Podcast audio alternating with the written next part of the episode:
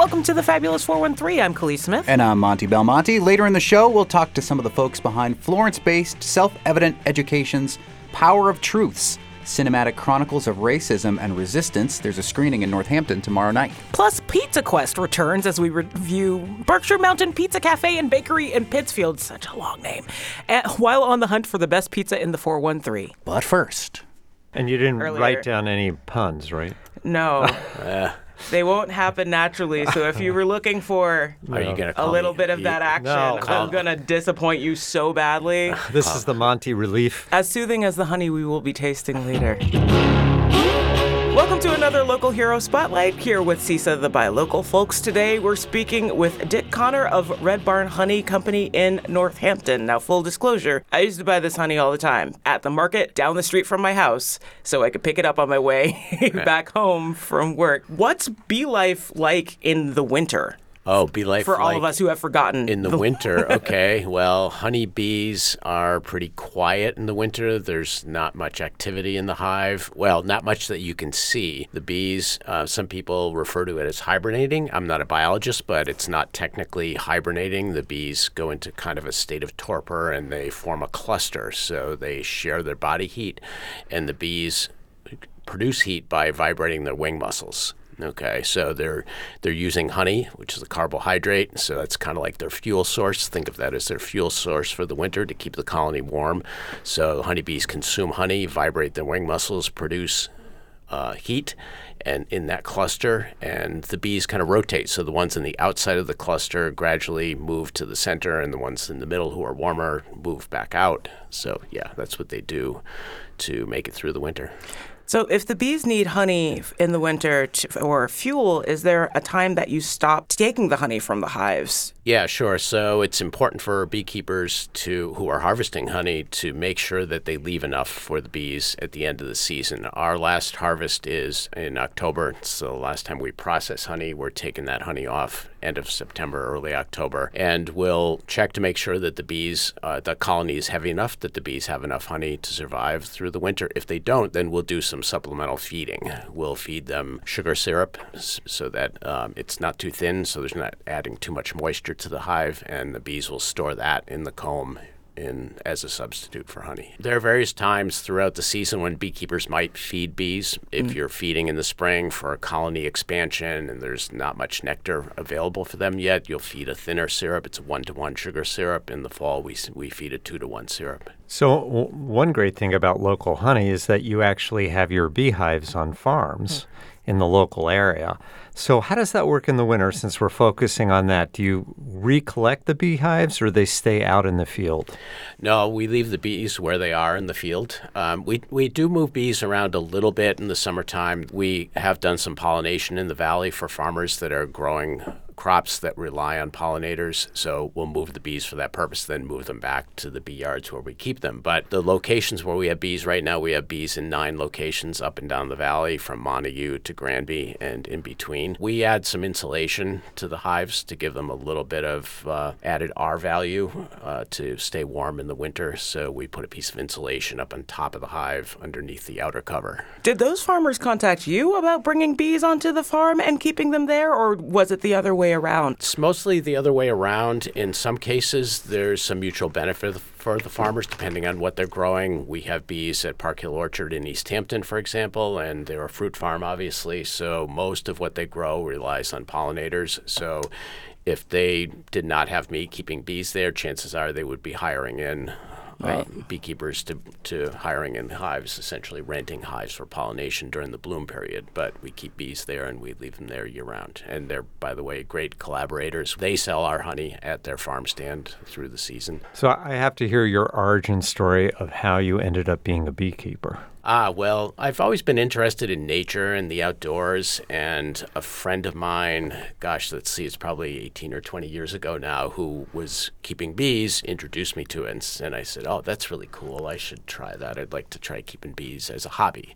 So I started a colony in our backyard. We live kind of close to downtown Northampton, so we really don't have much space, but you don't need a lot of space if you only have one or two hives. So I did it as a hobby for a number of years, and then about 13 years ago, ago, um, decided to make a life career change and sort of stepped out of the work that I was doing and um, decided to build this into a sideline business while I was caring for my kids. Are you keeping bees at your place in Northampton too? Do you keep that honey separate from the stuff you're getting from orchards? No, I don't have any bees at our home right now. All my bees are on what beekeepers refer to as out yards, so they're out away from the farm. We rent some shop space in Northampton where we process our honey. And I guess I would say to you that and to the audience that the plants that bees prefer to collect nectar from are pretty consistent throughout the area, and for that matter, New England and the Northeast. Hmm. Bees are much more particular about the types of plants that they gather nectar and pollen from than people realize. What's the hardest thing about keeping bee populations healthy? Well, And is it harder than keeping children healthy?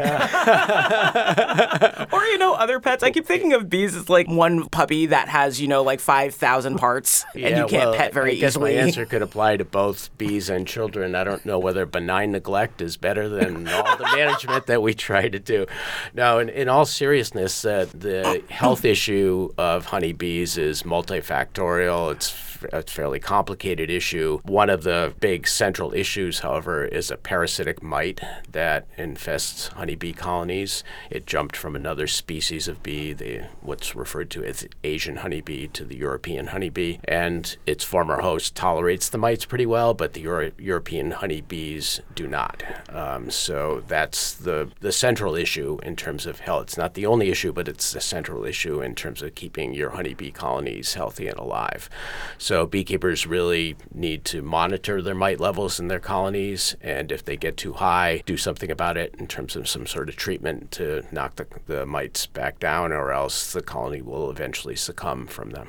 You, you mentioned the word terroir Yeah. and what honey is like in terms of color and taste, and I brought some samples here with me. Yay, and if want samples! to try them here in the studio, Yes. I, Oh, you brought honeycomb too. yeah, it's, well, I, We're not gonna crack I it said open, Phil, but- it's um, yeah, it's kind of silly to bring a, a visual prop No, to a radio interview, but it gives People you can something to take imagine off on. Yeah. most of what honeycomb looks like, but what are some of the benefits of getting and using the whole honeycomb? honey that's in a comb, referred to as comb honey. Well, it's uh, it's the least processed form of honey that you can consume, unless of course you're keeping your own honeybee colony and you're opening it up and you know taking out a piece of comb or sticking your finger in there and tasting the honey. This is the least processed form of honey that you could purchase or to or to taste. Mm. So it's still in the comb where the honeybees stored it. The waxy surface that, that you can see is a wax capping. We refer to it as a capping that covers the cells filled with honey. The, when the bees know that the moisture content is at the right level, they cap it off. So that's the way they store it. Yeah, it's not it's not as versatile project product as liquid honey because it's obviously still in the comb. So if you put that in your tea, you're gonna have melted wax floating around. and but then you could light it. yeah, well, that's that's true. Yeah, light your tea, flaming tea. Um, so I like to eat it, spreading it on an English muffin or toast or something like that, and then the wax kind of blends in with the bread that you're eating. It's it's you know it's, the wax kind of sticks in your teeth a little bit, but uh, it's it's a it's a really kind of a neat product, I think. So, so we're in this cold season, right? Where it's like raining out or almost snowing, whatever. And I know that a lot of people um, really gravitate to honey in terms of the winter season and gift giving, but also in terms of just feeling healthier, whether you're under the weather or not. Can you share a little bit about how people you sell to use your honey and Well, sure. A lot of people will use it in sort of medicinal purposes as well as a nice sweet treat. Honey is naturally antibiotic, so it not only soothes your throat when you have a sore throat or a cough, but it actually helps cure the infection. As your body breaks down the honey, there's a little bit of antibiotic property that's released, so it ha- actually helps kill the infection. A lot of people swear by it in terms of helping their allergies. What I've read about that is that it's it's the kind of thing where you have to eat a little bit of honey every day in advance of and during the allergy season. It's not like taking an antihistamine that's going to have an immediate effect. But yeah. And that leads us to something else, which is that um, local honey is usually processed differently than the national big brand commercial honey. Can you talk a little bit about the packing of the honey? Sure. Well, we process it as little as possible, but we use mostly cold processes when we process our honey. So we remove the cappings from the comb, use a, a centrifuge type of device that spins the honey out of the combs. We then cold strain it and then package it in containers. Low processed honey will granulate in the container, however you're storing it eventually. We will warm our honey gradually and slowly in a controlled way so that it keeps it under a certain temperature when it granulates in the containers we store it in and then and then package it. Heating to a really high temperature and or pressure filtering the honey will remove some of the distinct flavors of the honey and compromise the nutritional value to some extent. So that's why we try to process it as minimally as possible. Yeah. Okay, you know what? We're going to come back to talking about the other products that you do, Dick Connor of Red Barn Honey Company. Right now, we're going to taste your honey because I'm, I'm selfish and I want to eat honey. All right, well, let's do it like wine. We'll taste the light honey first. so, we produce two seasonal varietals. The light honey that you see here is a spring wildflower, is what we call it. So, the bees are producing it in the spring, in May and, and June. The other honey is a late summer honey. We call it summer wildflower, and the bees are producing that late August through September. So let's try the light honey first. Let's try to do this without getting it all over your equipment here. I get to use Oh. adjectives I don't use normally during everyday life. Yeah, well, I want to hear your folks' descriptions and see if it matches what I tell my customers. It tastes a little green, like early spring flowers. It tastes like apple blossoms. The kinds of blossoms that bees like to forage on in the spring begin with dandelions and fruit bloom. Then there's black locust, sumac, clover, basswood. Very general rule with honey is darker honeys tend to have a deeper, more robust flavor. Mm. But that doesn't tell the whole story. So it's a little bit like maple syrup, right? Darker maple syrup is a little more robust. Yay. But, and I love maple syrup too, but to me, maple all tastes like maple. It's either lighter or more robust kind of flavor. Darker honeys can vary quite a bit. Hmm. It all has to do with the plant source, right? Different plants produce different honeys, different things blooming around here in May and June than there is in August and September. All right, so let's try the dark honey. I'm shocked we haven't gotten it all over the table. You'll ruin the magic. Oh, I already know that Phil likes prefers dark honey. I do too, actually. I mean, there's just uh, a deeper resonance with the darker for me. I, and I really like the lighter honey too. Um, and there were more notes in that lighter honey than I thought, depending on what part of my mouth was tasting it. But the darker one just is more like a hum. for The me. darker one tastes like wine and blueberries. There's a richness to it, in no small part because it's got some of those like extra fruiting things that like darker flowers in the summer. So there are some dark honeys. Some of my customers will ask for buckwheat honey, Oh. which is very robust. It's kind of earthy and pungent. Uh, frankly, it's personally not my favorite honey, but some people really, really look for it. To me, it's the kind of honey that if you cook with, make a honey cake or something like that, it'd be really nice. But But, it's, it's very, very strong. It's because it tastes like grain already. Honey really does taste like the stuff that it was pulled from. So buckwheat honey tastes like earth and grain to me when I have it. So that makes a lot of sense. Honey's not all that you do, and not combs either. You also sell beeswax. Beeswax is is a product that we produce. It's a byproduct of producing the liquid honey. So you end up with these cappings that's mixed in with a little bit of honey, the stuff that the bees use in the hive called propolis, a few dead bees here and there, that kind of thing. So you it's a bit of work, but you render the wax, which is essentially putting it in boiling water so that all these things kind of separate and then tapping off the clean wax and then sometimes melting it again and straining it and making candles. So that's been a nice kind of value added product for us at our retail sales outlets, which are farmers markets. Mm-hmm. Right now we're at the Northampton Winter Farmers Market, which is every other week at the Senior Center in Northampton. And then we sell at the Tuesday Market in, in Northampton during the spring, summer, and fall, both of which are managed by Grow Food Northampton. So anyway, that's been a nice product that we've added to our array of things that we offer to people. It's a it's a clean burning candle compared to paraffin, which is a petroleum product, and it's and it's beautiful smelling. So for climate change this holiday season, get your bee wax candles. There you go. Yeah. We're talking with Dick Connor of Red Barn Honey Company in Northampton. You mentioned propolis. Yeah. It's another thing that you sell, but what is propolis? What do you use it for? So, propolis is a substance that the bees create by gathering resin from the buds of certain types of plants. They mix that with a little bit of wax, and it produces this resinous, sticky substance. It's sticky when it's warm. When it when it, it gets very cold, it gets very brittle and hard. And the antibiotic properties of that are even higher than the honey itself.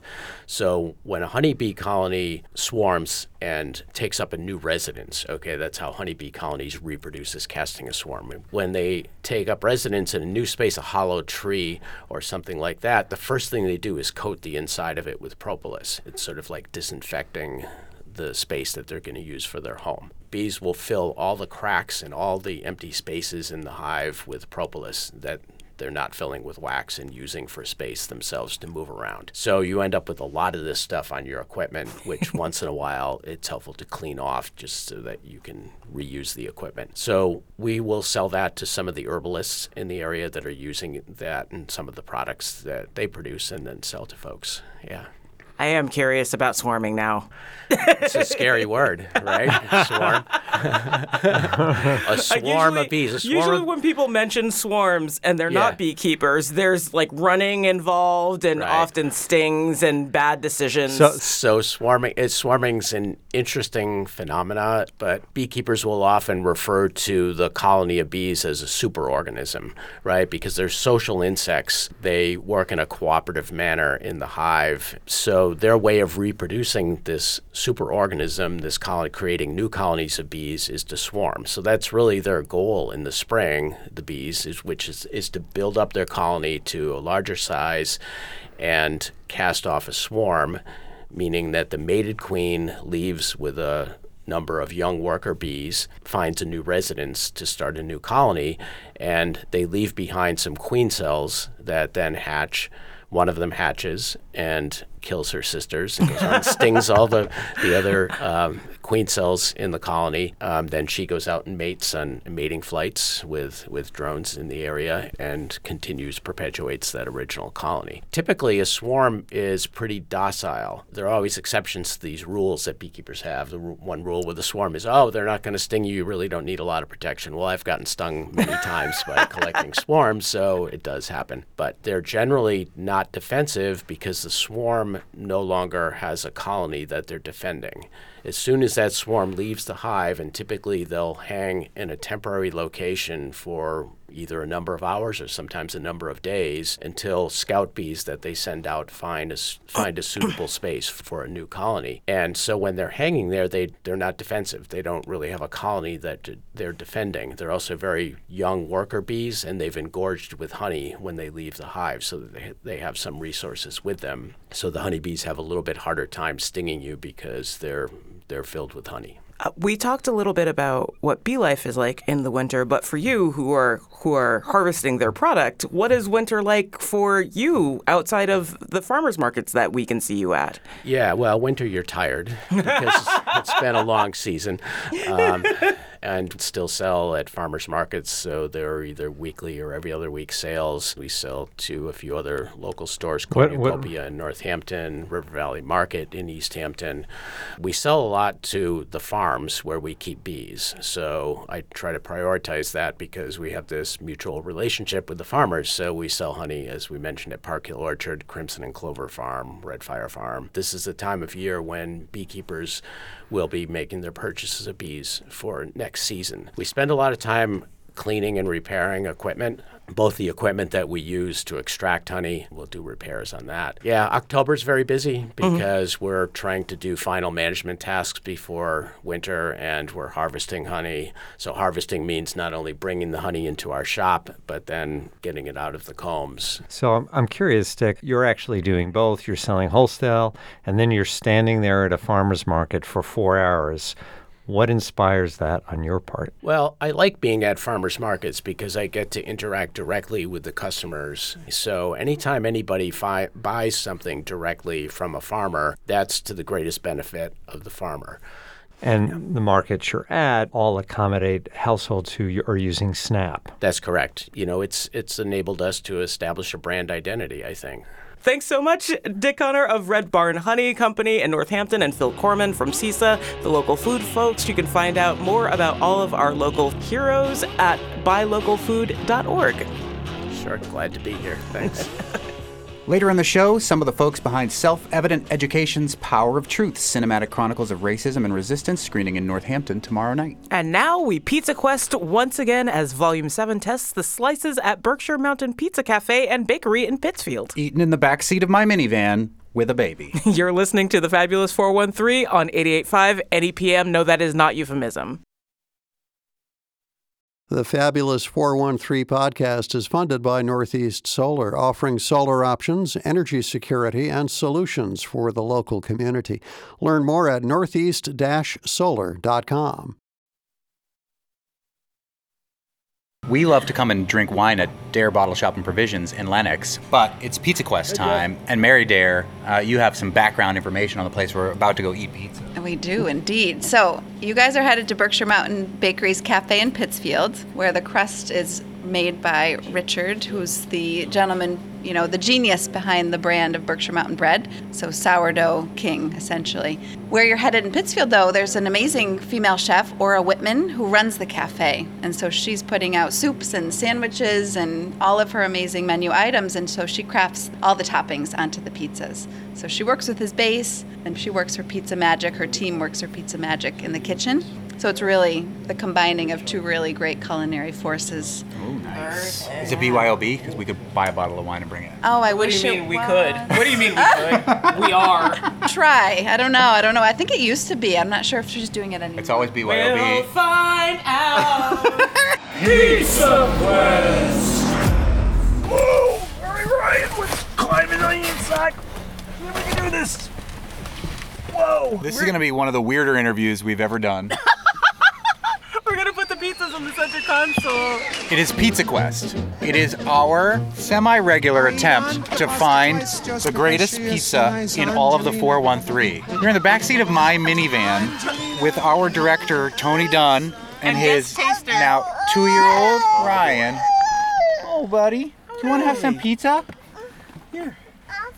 Here. Oh, want to come up? It's a chilly day in the Berkshires, and we're in front of Berkshire Mountain Bakery, Pizza, and Cafe. Your car is too advanced. It used to do it on its own. There we go. It does. It does it on its own. Oh, the button is here. Your car is too advanced. I drive a stick still. I wish I did. Mama's, Mama's working. Ryan loves pizza, cheese pizza, and cheese is one of the pizzas we have to get in Pizza Quest, as is mushroom and pepperoni. Yes. And we are eating it in the backseat of my car because Berkshire Mountain Bakery Pizza Cafe used to be a cafe that you could eat at pre-panny, but no longer is. However, it comes highly recommended by Mary Daire and others. I'm going to stop talking in my radio voice, which is just an over-enunciated, regular, louder Monte voice, because I think it's freaking Ryan out. Let's figure out how to dig in. This Okay. car's already a mess because this is where my kids spend We're most of sorry, their time. Melissa. Whoa, pizza.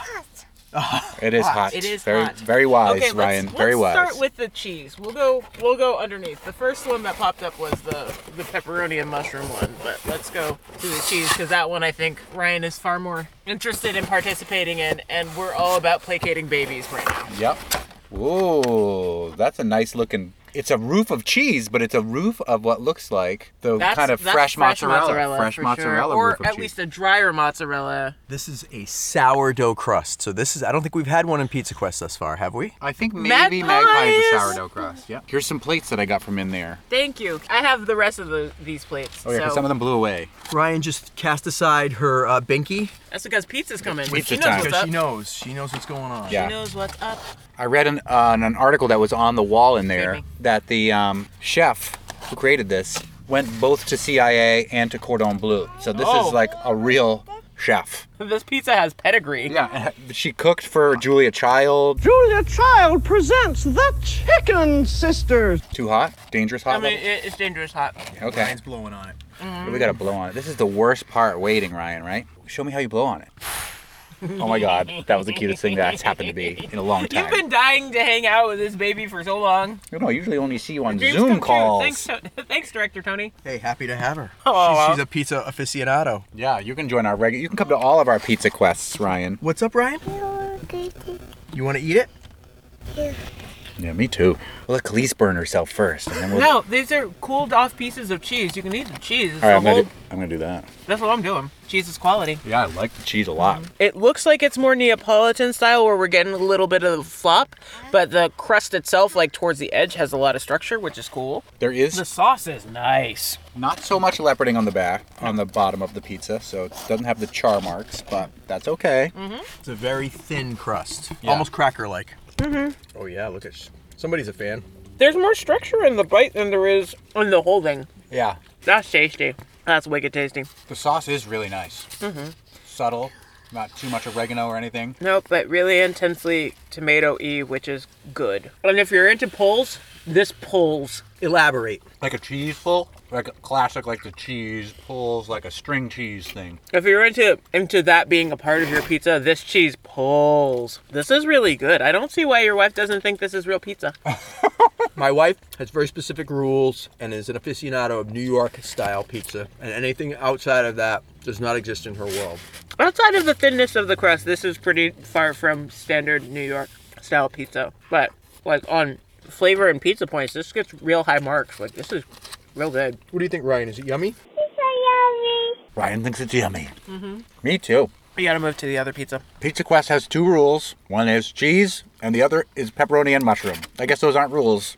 Those are These are our Pies. controls. It's an Control. experiment, right? It's a scientific experiment, so you need a control. It's like trying everybody's vanilla. You need to know what the base ice cream tastes like before you start adding things on top of it to know if they're hiding things or like if their their base has good quality. So like we do cheese and then we do two toppings that are kind of standard. One is contentious, but we like it, so we're going with it. Fresh mushrooms, by the way. Not canned mushrooms. Not it canned appears. mushrooms. Pepperoni, not really cupping, although a couple of evidences of some cupped pepperonis around the edges. But with the type of cheese and the way that it melts on this, that makes a lot of sense. Yeah.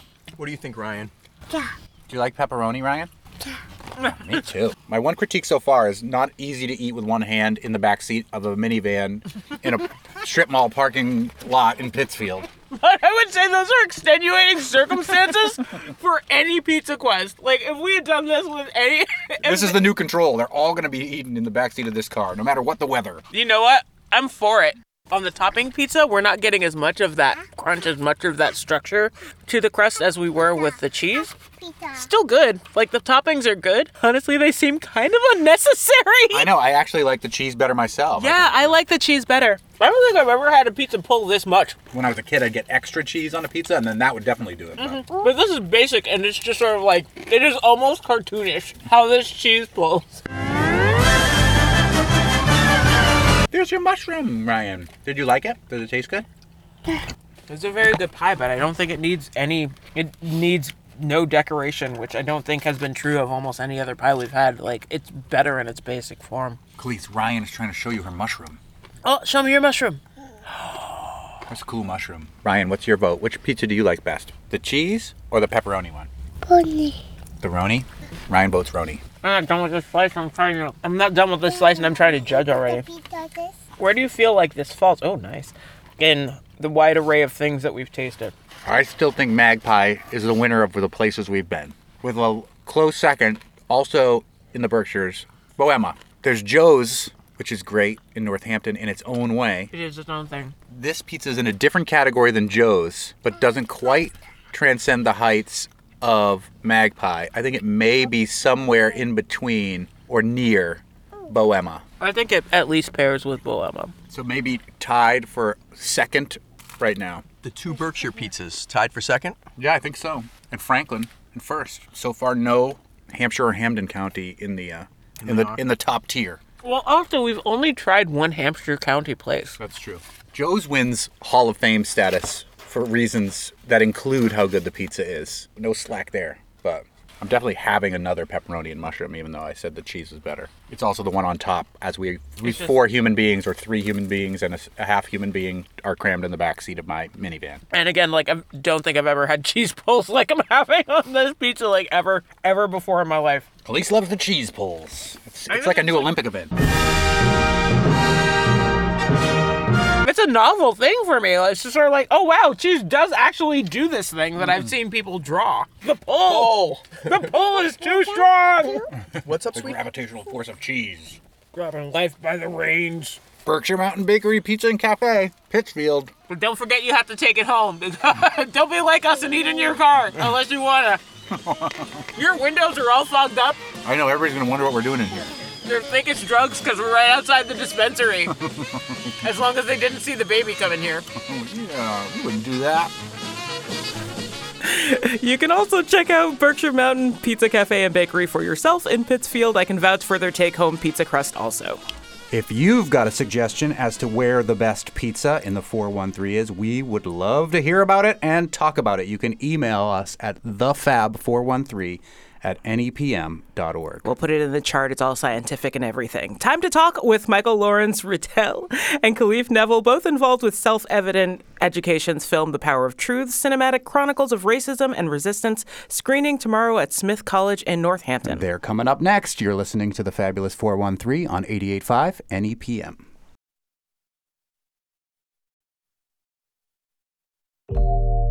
Welcome back to the Fabulous 413. I'm Kaliis Smith. And I'm Monte Belmonte. Florence, Mass based Self Evident Education presents The Power of Truths Cinematic Chronicles of Racism and Resistance, a free film screening and discussion tomorrow, Tuesday, December 5th, from 5.30 to 7 in the Carroll Room at the Smith College Campus Center. The evening will feature the screening of two short documentary films. If you cross this boundary, we all die, about Ellen and William Craft's journey of self emancipation from Georgia to Boston and beyond, and A Mother's Bond, the story of Catherine Linda, an enslaved woman who was brought to her brought by her enslavers to Northampton in 1845, where she learned she could obtain her freedom in Massachusetts.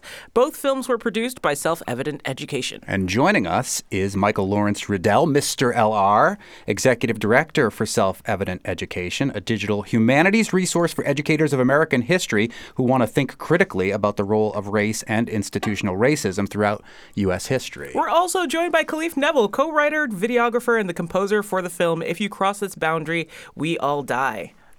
Welcome to the show. Thanks for having us. No problem. Khalif, last time you were here, uh, it was on top of a double decker bus on Fort Street in the excruciating heat of the summer. So I'm glad that we're in more temperate circumstances indoors now. It's a little cold for me because I'm from New Orleans, but Yeah. yeah, I'll, I'll make it. I'm not from New Orleans, and it's cold for me. Although you were uh, helpful in my very first trip to New Orleans, I was texting you on the plane. Yep, I was, I'm glad you did. I hope you. I hope you hit the spots. I tried to, and of course, Khalif Neville is from the famous Neville family of New Orleans. Indeed. Yes, Mr. LR. Yes, sir. Michael Lawrence Riddell. Uh, if people aren't familiar with self-evident education, give us a little background of, of where this idea came from. Yeah. So, um, you know, I was a school teacher for 20 years. I taught in public schools. I taught elementary school, middle school, high school. Um, and I became a teacher because I saw the power that education has in the fight against white supremacy and systemic racism. Right. I, in high school, I decided I wanted to be a teacher because I wanted to use education as a as a tool in the battle against systemic racism. Um, and so, after 20 years in the classroom, it it was really clear to me that we were missing uh, set of resources that could really engage students through storytelling and through multimedia storytelling in the history, right? The power of a story, of a well told story to bring students, to bring anybody, right? I, and I use the word students sort of globally, right? We're all students of life. The power of a well told story to bring people into a critical conversation that they might not have known they were ready for.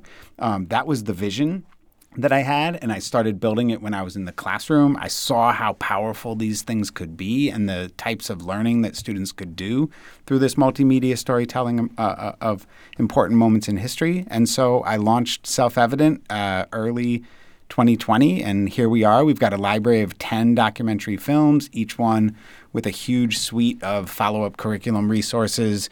Uh, we're working with the Smithsonian National Museum of African American History and Culture to produce two films for them. Um, so it's been, you know, it's been a pretty incredible journey so far, and there's a lot ahead of us.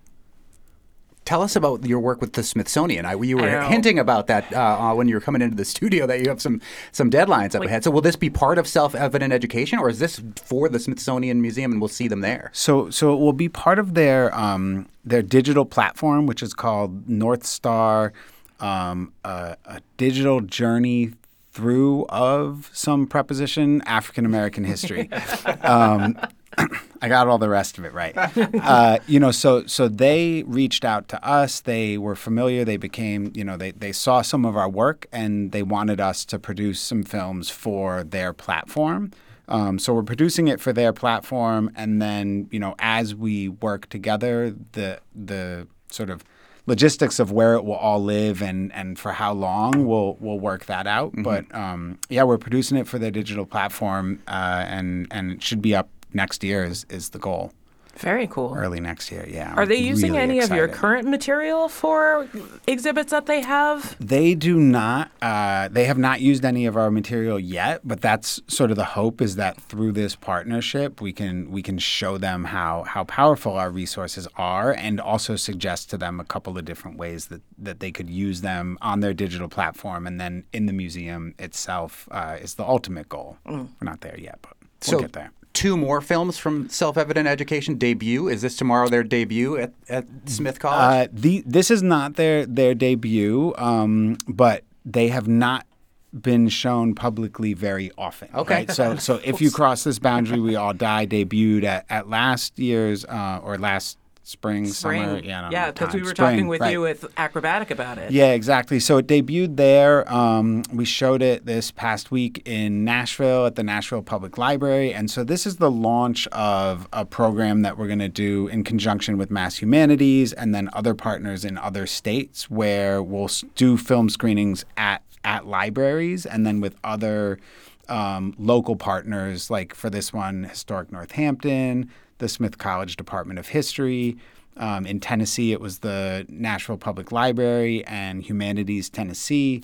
Um, so yeah, this is this is the launch of this type of programming that we're going to do at public libraries, and part of it came out of thinking about, you know, in, in some of these places that have passed laws that have have scared teachers into thinking that they can't talk about certain things in their classrooms.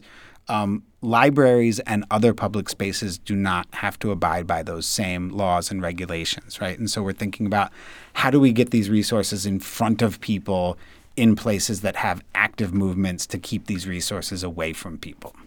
That's Michael Lawrence Riddell, the executive director for Self-Evident Education, based in Florence. And tomorrow evening, 5:30 to 7, in the Carroll Room at Smith College, "The Power of Truth's Cinematic Chronicles of Racism and Resistance."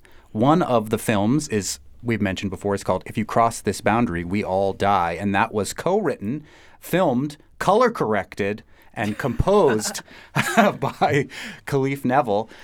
Tell us about uh, coming across this story and your involvement in the creation of this film.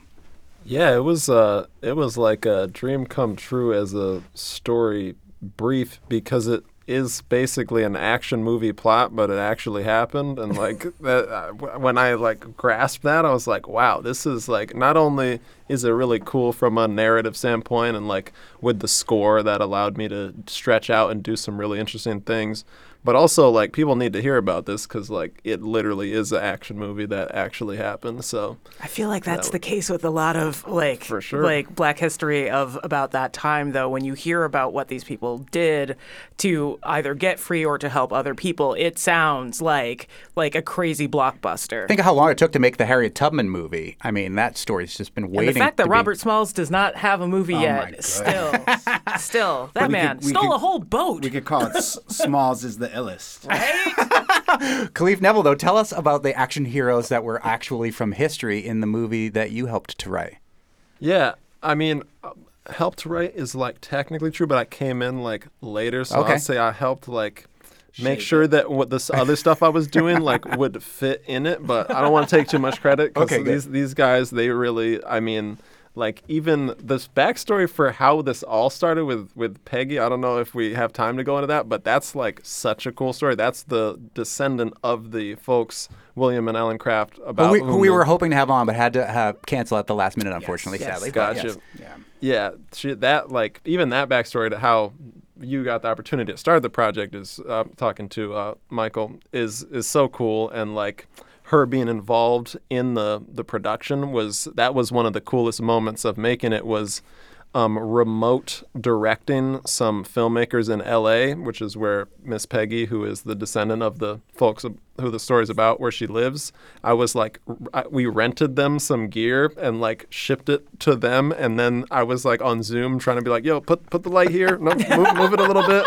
Okay, is the audio rolling?" Like it was, I like had never thought that's something I'd have to do, but it it worked. It came out really good, and it was just I feel like that really bring brought the whole story together. That there's still this that the theme that these people fought for, which was to to escape slavery so they could have a family outside of it. That Peggy is the embodiment of that, and it kind of just justifies and like make made it all make sense. And that was across all the things I did. It was just so cool that it was real and like the music you know, a lot of times making a score is like fantastical. I love John Williams, as we talk about often. yes, but, you Khalif know. Neville, the, of Neville Brothers fame's favorite musician is John Williams. I and I think that thesis says John so Williams. much. I mean, come on, who doesn't love John Yeah, I Williams? I, mean, tried to invite him to Tanglewood because we almost got to meet John Williams, but Sorry, it didn't next happen. next time, next time, next time. But you know, those are Star Wars is great. It is fantastical, and like that diffuses the. Uh, I don't know, like the the way you have to consider what the score means a little bit because it is fantasy, whereas this like it needed that same drama, but it's real and Mm. like that,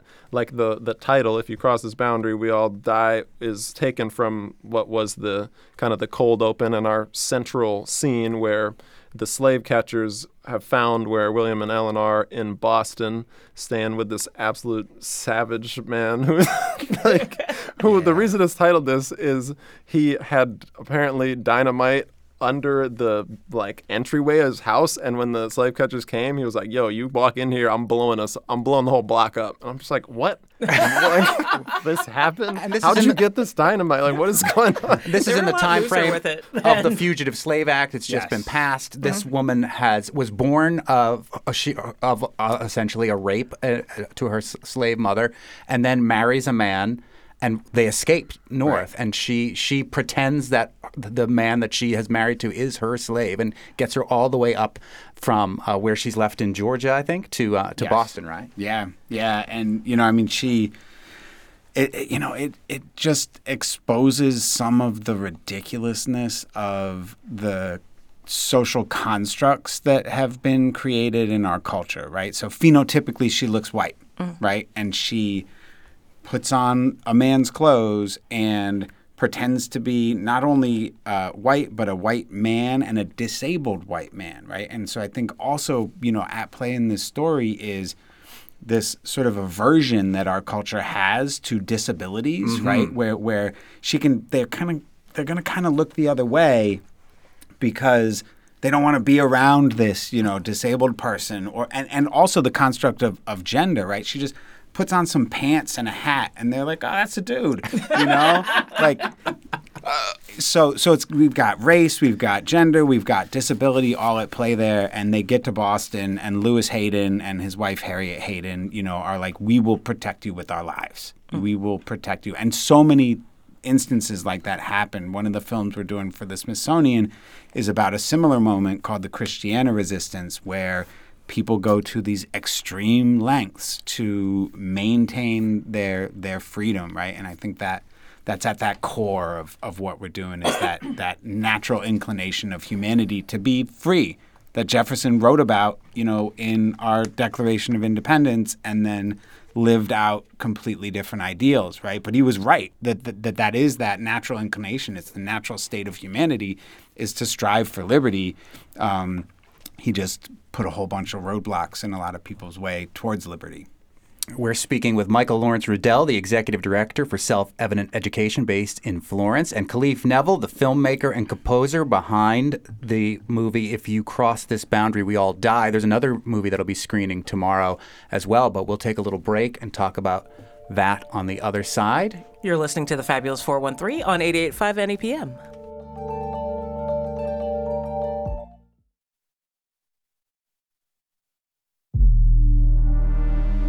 Welcome back to the Fabulous 413. I'm Monte Belmonte. And I'm Kaliis Smith. Our guests are from Self Evident Education, who are presenting The Power of Truth Cinematic Chronicles of Racism and Resistance, a free film screening that and discussion tomorrow tuesday december 5th from 5.30 to 7 p.m at the carroll room at smith college's campus center let's talk about the second film on this bill Yeah, so the second film is called A Mother's Bond. Um, and when you watch the film, you'll understand the sort of multitude of, of meanings of that title. Um, it's about a woman named Catherine Linda um, who was enslaved in Savannah, Georgia in 1845. And one of the things that I had never really thought about or done too much research, too much research on um, was what happened when enslavers traveled within the United States, right? So, so they had a lot of connections between the South and the North, right? They'd gone to school with people, they were friends with these people, they had business in the North. The textile industry, right, is totally dependent on